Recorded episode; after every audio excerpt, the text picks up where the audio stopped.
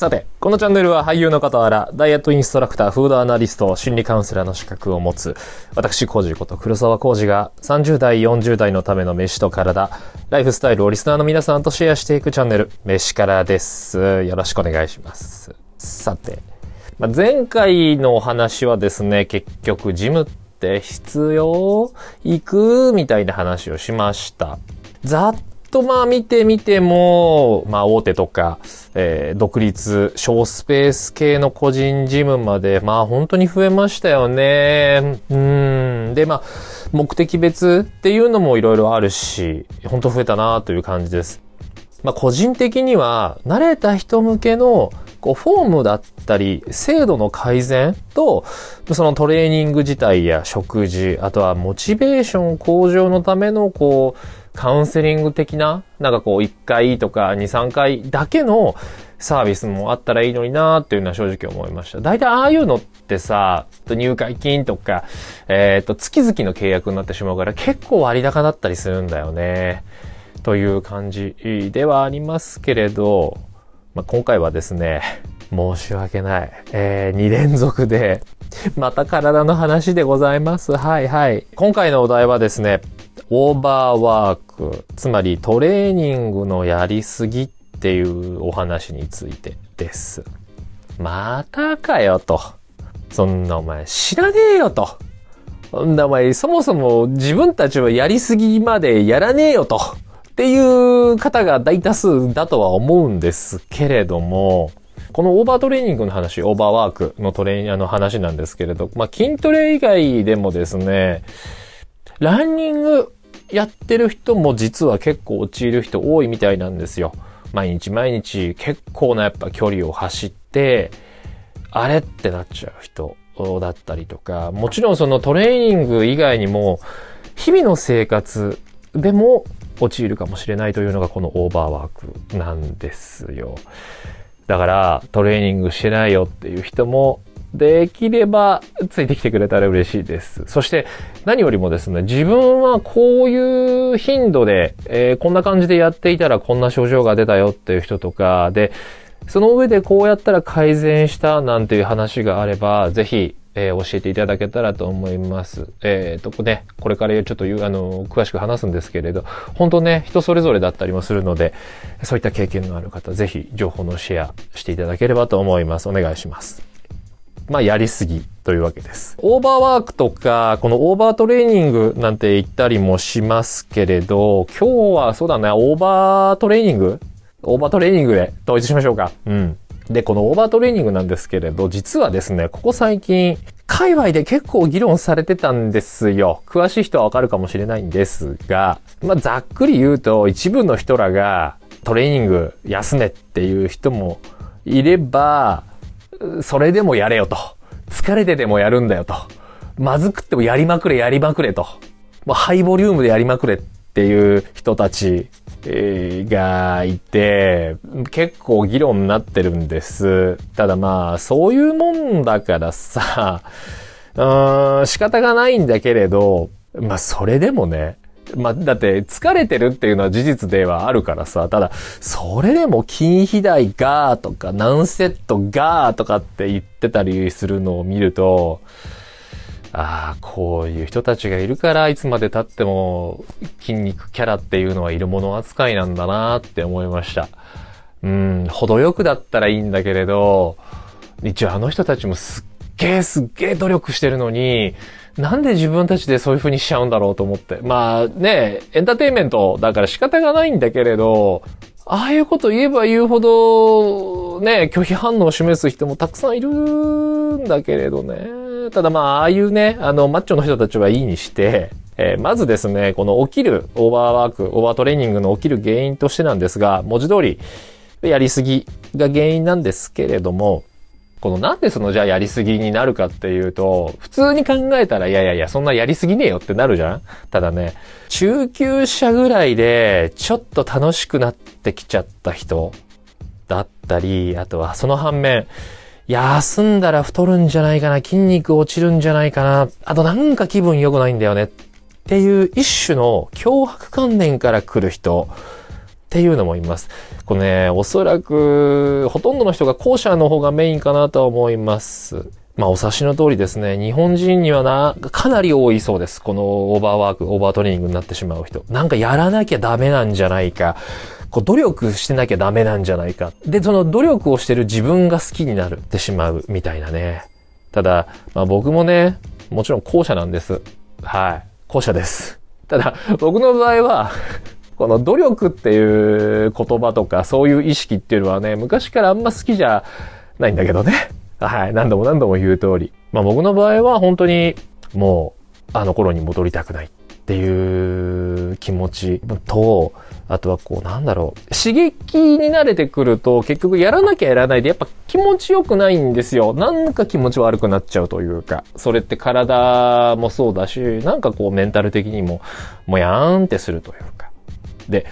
この刺激っていうのも実は結構な問題で、運動はもちろんなんですけれど、頭フル回転をさせて、この集中しているとですね、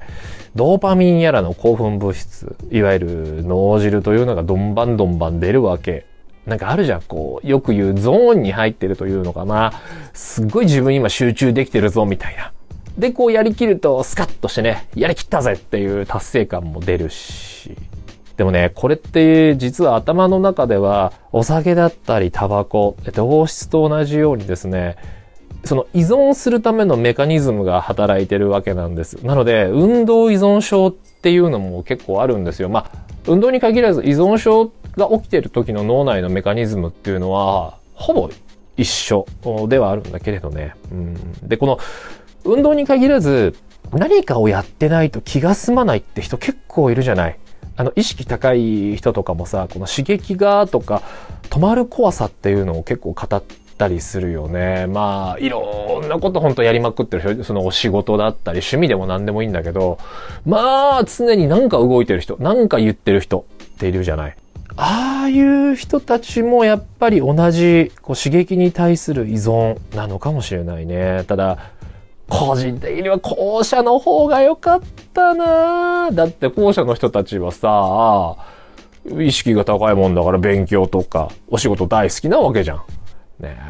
え、トレーニングしたって、ねえってなっちゃうができれば依存するんだったら後者の方が良かった。俺はね。で、まあ、自分の個人的な話をするとですね、このオーバーワーク、オーバートレーニング、実はこのトレーニングを始めてからそれなりの頻度で来てました。だいたい2ヶ月に一遍ぐらいかな。てか、今がまさにそれなんですよ。それ。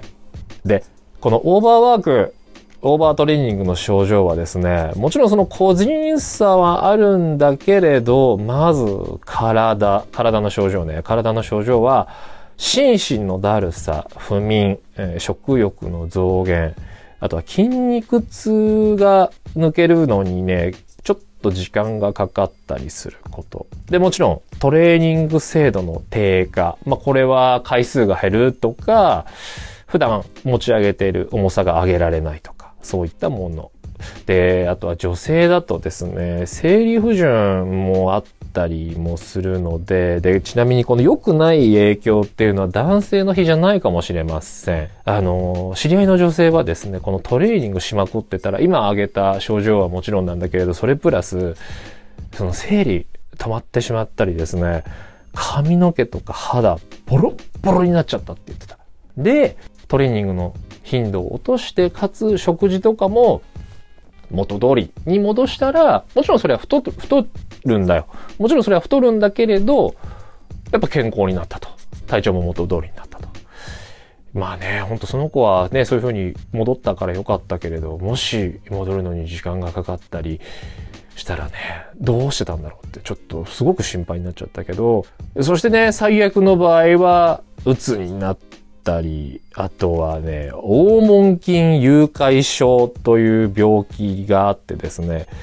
これはね、回復が間に合わないで筋肉が壊死して、だるさだったり、痛み、痺れとともに、尿が赤黒くなったりするのよ。おしっこが。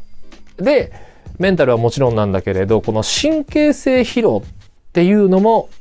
このオーバートレーニングには、付き物の症状なんですよね。でさ、この、なんだろう。僕らぐらいの世代だったりすると、学生の頃とかにさ、すっげえスパルタな部活やってた人だと分かってくれるかもしんないけど、これ結構経験ないだって毎日毎日あんだけ運動して毎日飯食べてるのに、全然筋量とか減らない、増えないし、で、なんだったら痩せちゃうし、で、おしっこ変な色になんなかった。ね、ちょっとごめん、汚い話になるけど、よく言う血尿じゃないけれどさ、だから、あの状態がまさにこの黄門筋誘拐症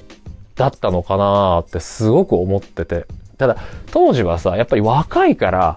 ね、毎日飯食って寝れば、やっぱなんとかなったりするわけでさ、ねだからこそ大ごとにはならなかったのかもしれないけれど、いや、でもね、今はわからないよ。それでも当時だって、やっぱいたよね。すごくついてこれなかったっていう方をすると、その子に対してすごく失礼なんだけれど、もうきつい練習耐えられなくなっちゃって、自分の意思で、いや、やめるって言うんだったら全然いいんだけれど、もうほんと部活中にぶっ倒れちゃったりとかして、でもそのまま病院行って帰ってこないとかさ、そういう子やっぱいたからね、ほんとあの時代って頭おかしいなっていうのはつくづく思うけれど。うん。で、ただ、これね、体のことだから本当人それぞれなんだよね。ごく一部は、その、遺伝的にすっごく丈夫。いくらやったって平気っていう人ももちろんいるし、まあ、欧米人なんかはまさにそうで。もちろん日本人、アジア人でもそういう人はいるし、でね、お薬で乗り切っちゃう人ももちろんいるわけで、業界には。はい。で、余談だけれど、この運動とお薬に依存しちゃうとね、ホルモンが完全に崩れて、マジで情緒不安定になるらしい。怒りっぽくなったり、ナーバスになったり。怖いよね。ほんとね。ただまあ、となってくるとさ、この普通の人はトレーニングのやりすぎでももちろんそうなんだけれど、普段の仕事でも、この体だけじゃなくって脳も疲弊するので、これはもう言わずもがな心身の休息が必要になってくるというわけで。で、さっきも言った通り、症状もですね、人それぞれで、まあ気づくポイントも違うんだろうけど、これ僕の個人的な気づきというか症状は、まずこのだるさや痺れ、そしてね、些細な痛みがあるんだよね。なんだろう、こう足の指がちょっと痛いなとか、なんか手が、の違和感があるなとか、あとはもちろんテンション、そして睡眠の質、あとはパフォーマンスの低下っていうのがある。で、このパフォーマンスの低下っていうのはすごい具体的に言うと、まず駅の階段ぐらいですんげえ疲れ出すの。うん。で、元気な時だったり、まあもう全然余裕、息一つ乱れないのに、なんか駅の階段で、うー、体重ってなっちゃったりとか。で、あとはウォームアップを兼ねてやってる体幹トレーニングがあるんだけど、この疲れてくるこのオーバートレーニングになりだすと、体幹を維持できないの。もうふらふらふらふらしちゃって全然体幹を固められないのね。で、それでバランス崩しちゃったり。で、これに付随すると、あと目を閉じてよく片足で立ってみてっていうテストがあるんだけれど、これね、疲れてる時、片足、目閉じて片足で立つとふらつくのよ。ほんと、立ってらんないの、ちゃんと。で、前の放送でも言ったんだけれど、ちょっと体重が増えちゃったから、体脂肪も増えちゃったから、最近ね、ご飯をちゃんと調節してるんですよ、また。あの、アスケにきちんとメモるようにして。で、やってるにもかかわらず、あの放送からもう2週間経ったかな？そう、2週間経ってるんだけど、びっくり。あのね、体重、体脂肪、全然変わんないの。全然変わんない。あのね、ちょっとぐらい増減するのが普通なの、人間って。普通はね、500なんだったら1キロ単位で増減したりするんだけど、全然変わんないの。は？っていうぐらい。ああ、これ来ちゃった。また始まったかと思って。もうほんとね、まず僕の場合はだからそういった症状が出ます。あ、これちなみにね、私、昔ね、ダンスやってたんですよ。踊り。やっていて、まあ、あの、舞台とかでもですね、若い時は踊ったりしたことがあるんです。ミュージカルじゃないけれどさ、ちょっとね、踊ったりしたこともあるんです。でもその時もさ、すごいこう稽古で根詰めすぎちゃって、本番日の練習、まあ本番やる前にサクッと練習をしたんだけれど、疲れすぎて三半期間がバカになっちゃったのか、ターンが全然決まんないの。本当に。止まれないを通り越して、あの、なんだろう。いや、ほんとターンができないのよ。全然できなくって、軸が固まらないから何回回っても無理で、あの、千鳥足になっちゃうの。酔っ払いの人みたいで。いや、あの、横にブレちゃうっていうのかな。だからね、さすがに本番でターンしなかったよ。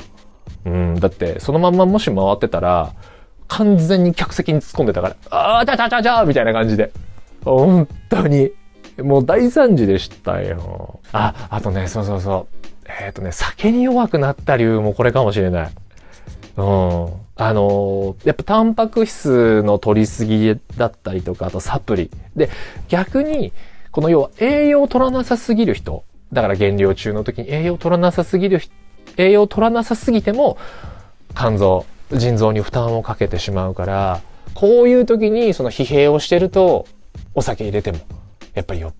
払いやすく、酔っ払うというか、うまく分解ができなくて酔っ払う前に気分が悪くなっちゃうのかもしれないなと思って。うん、まあ、トレーニングやってます、やってないに関わらず、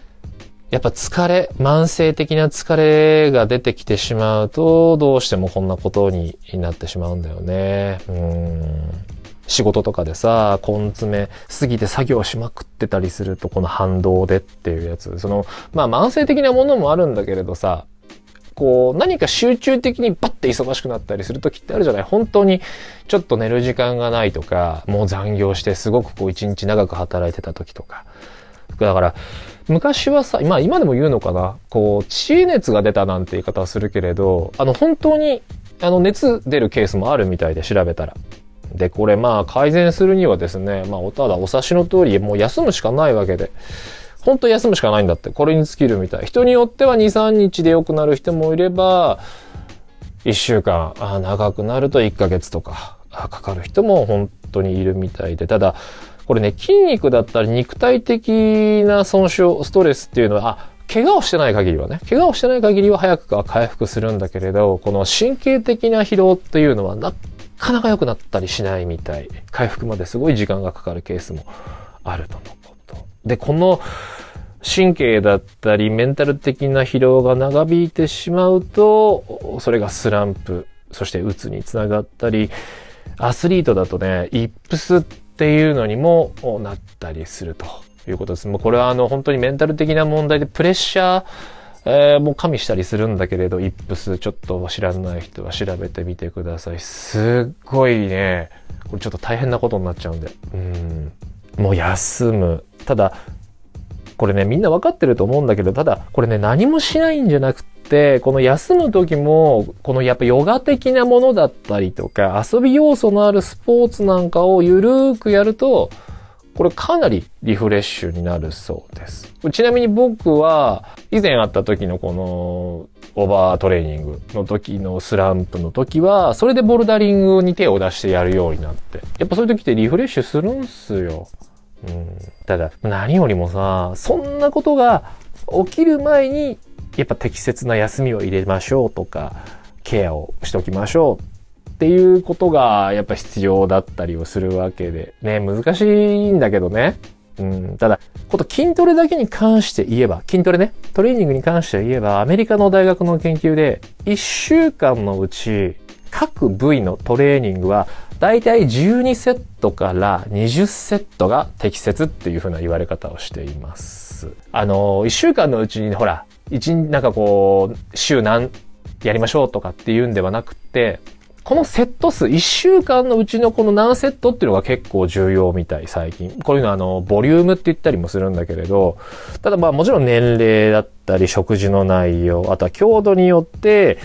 増減っていうのはまあまあもちろん当たり前ではあるんだけれど、まあこと筋肉に関して言えば、多少無理はしないと向上はしないんだけれど、常に無理は良くないっていうこと。休息、絶対必要ですよっていうこと。です。で、まあ、ただ頭、この頭脳労働、頭脳の疲弊に関してはですね お前わかんのかよって言われれば、はい、その通りって言うしかなくって、まあ、まあ一応ね、僕らの仕事も多少なりの頭脳労働ではあるんですけど、多少じゃないな、頭脳労働ではあるんですけれども、やっぱ普通のね、会社勤めの人とかパソコン使ってる人たちともやっぱちょっと違うと思うから、あんまこう一概には言えないんだけれど、ただどうしても心と体っていうのは直結をしているからさ、まあ一般的な話で言ってしまうと、やっぱマッサージだったり、針、お灸で今流行ってるなどサウナとかさ、あとは休みの日だけは完全にデジタルを立ってみるとか、あとね、何よりもね、我々世代ってさ、自律神経のケア、本当に大事かと思います。ちょっと最近ね、自律神経の本を買って、ちょっと勉強はしているんだけれど、これね、読めば読むほどわかるけど、マジで大事。マジで大事だけど、多分ね、やってる人いないんだよ。こういうこと。その、そっちのケアって。うん。ああとね、そう、シャラ臭いけど、アロマ、その香りも結構なリラックスと、あと気分の切り替えに効果が非常にあります。これね、ま、やってんだよ、実は俺も。ま、このいい匂い、すごく好きだったりするから香水もつけるんだけれど、ねえ、男でおっさんの癖して、なんかちょっと部屋いい匂いしないと嫌なタイプなんですよ。だからそういうのを置いといたりとか、あとはやっぱ疲れ溜まってきたりすると、グレープフルーツとかヒノキのアロマオイル、わーってやってみたりとか。うん、それはまあまあ昔からするんだけどさ。ね、おっさんがさ、やるんだけど。あ、あとね、この、もちろんね、その飲みに行くとか好きなもの食べ行くっていうのもこれいいんだけれど、ただこれに関しては、適量を超えたら完全に逆効果です。うん。お酒も飲みすぎると全く疲労が取れないどころか、疲労だったり、メンタル、こう、なんていうのかな、ストレスをさらに増強させてしまうことになるので、で、食べ物もそう。なので、えー、これは気をつけましょう。あ、あとね、えっ、ー、と、これも、うん、これもね、ちょっととある本で読んだんだけど、ストレス解消、リラックスするのに旅行行く人、旅行好きな人って結構多いと思うんだけど、これもね、ちょっと考え物らしいです。なんでかっていうと、旅行に行くときって、まあもちろん範囲になってるから気がつきにくいだけで、予定すごい詰めたりとか、で、買い物して、食べ物、あの、食べ物食べて、飲むもの飲んでって。で、これ下手したら、普段よりも心身に負担をかけてることっていうのもかなり多いみたいで。で、ほら、多いじゃない。せっかくなんだろう、休みにリラックスしていったはずなのに帰ってきてぐったりしちゃってる人。いや、がまさにこれなんだよね。ね、本当に楽しいから気づいてないだけで、実は普段よりもめちゃくちゃ負担かけてましたよなんて言ったら、うん、まあ楽しかったんだろうけれど、ちょっと本末転倒というか、そういうことになっちゃうからね。だから、よっぽど自分の子が慣れてる土地とかで、えー、リラックスできることを知っています。そういう場所なんですっていう、なんだろうな、ものじゃ、ではない限り、なんだろう、疲れてる時の旅行、無理な旅行とかっていうのは避けた方がいいかもしれないね。うん。だから、これ本当難しいことなんだけど、リラックスをしたい、切り替えたいよっていう時に、あ、なんかあるじゃん。私はこれやりますってこう、必殺のじゃないけれど、決ま決まってる人っているんだけれど、そういう人はいいんだけれど、あ、だから最近で言うと、サウナね。そういう人はいいんだけれど、まだ自分の中で定まってない人、ね、これは自分に合うよ、これだっていうものを見つけて、それを固定をすると、それをした瞬間に、それを考えた瞬間に、頭の中でスイッチが、のオンオフができるし、それをやることによって、よしよしスイッチの切りどころだぞっていうふうに自分に言い聞かせられるようになるので、ちょっとそういうことをですね、えっ、ー、と、探してみてトライエラーするのは非常にいいかと思います。あただ、ただ、ただ、すごい大事なことが一つあるんだけれど、じゃあ休みましょう、休養取りましょうっていうのは大事なんだよ。大事なんだけれど、この意識した休み、休養が大事です。あの、こういうのはさ、ちょっときつい方をすると、やらなくていいとか、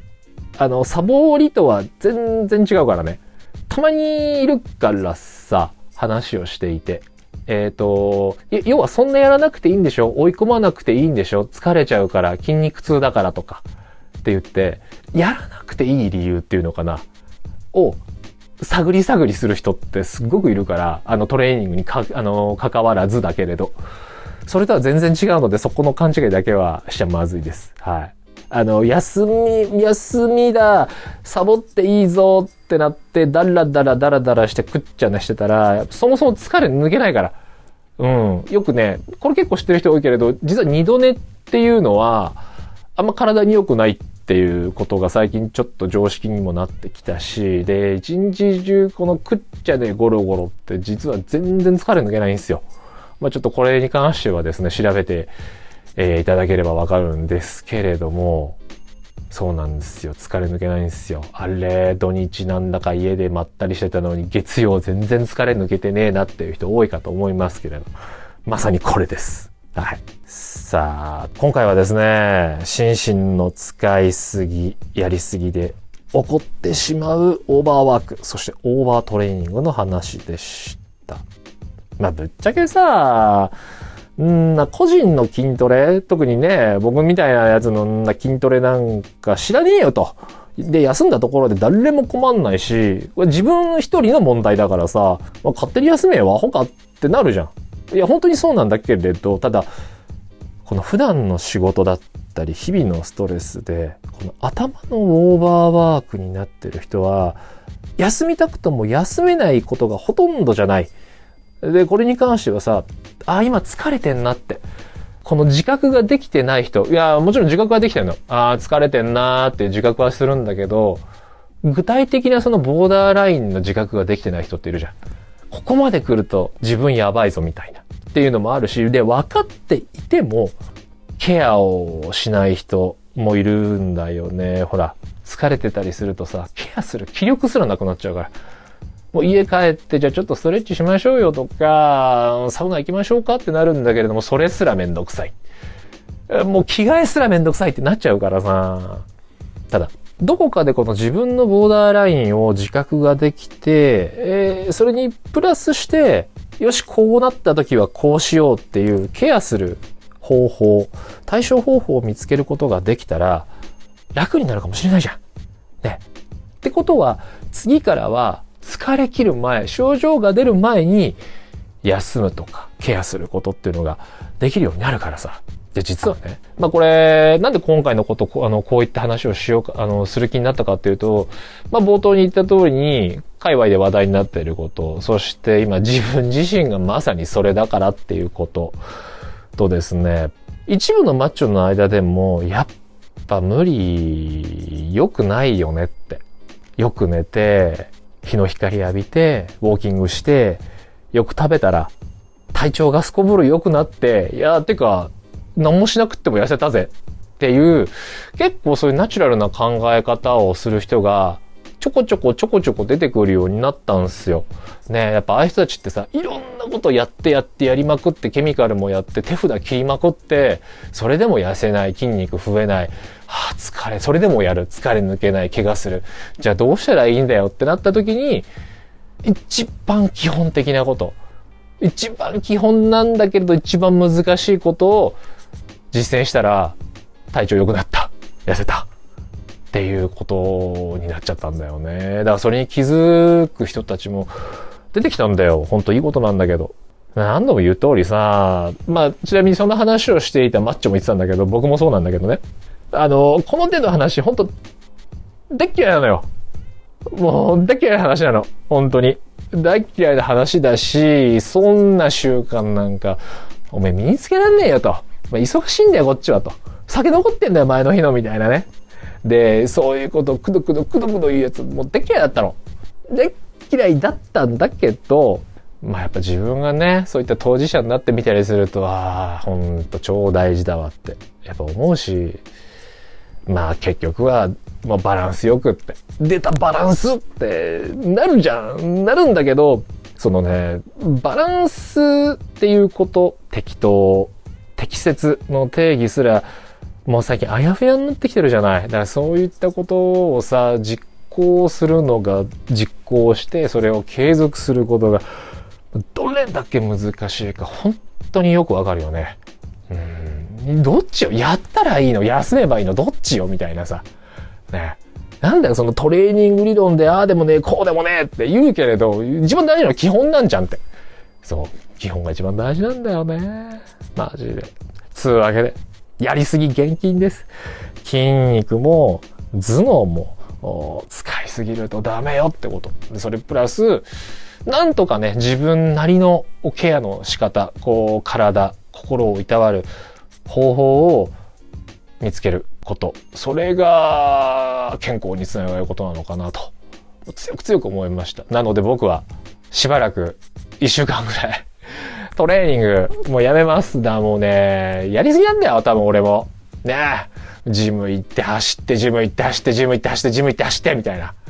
もう一日どんだけ動きゃ気が済むんだ、わしみたいな。マグロじゃねえんだからって止まったら死ぬぞ、みたいな。てか、あれ本当なのかな？どうでもいいんだけど。というわけで、休みます。はい。じっくりじっくり休みます。もうゲームやります。ゲーム。ゲームやって本読んで。そんな感じでまったりしたいと思います。どうなるかね。筋肉落ちるか、太るか。それは、まあ、来週、再来週ぐらいのお楽しみということで。今回も長くなっちゃったけれど。飯からお付き合いどうもありがとうございました。それではまた次の飯からね。バイバイ。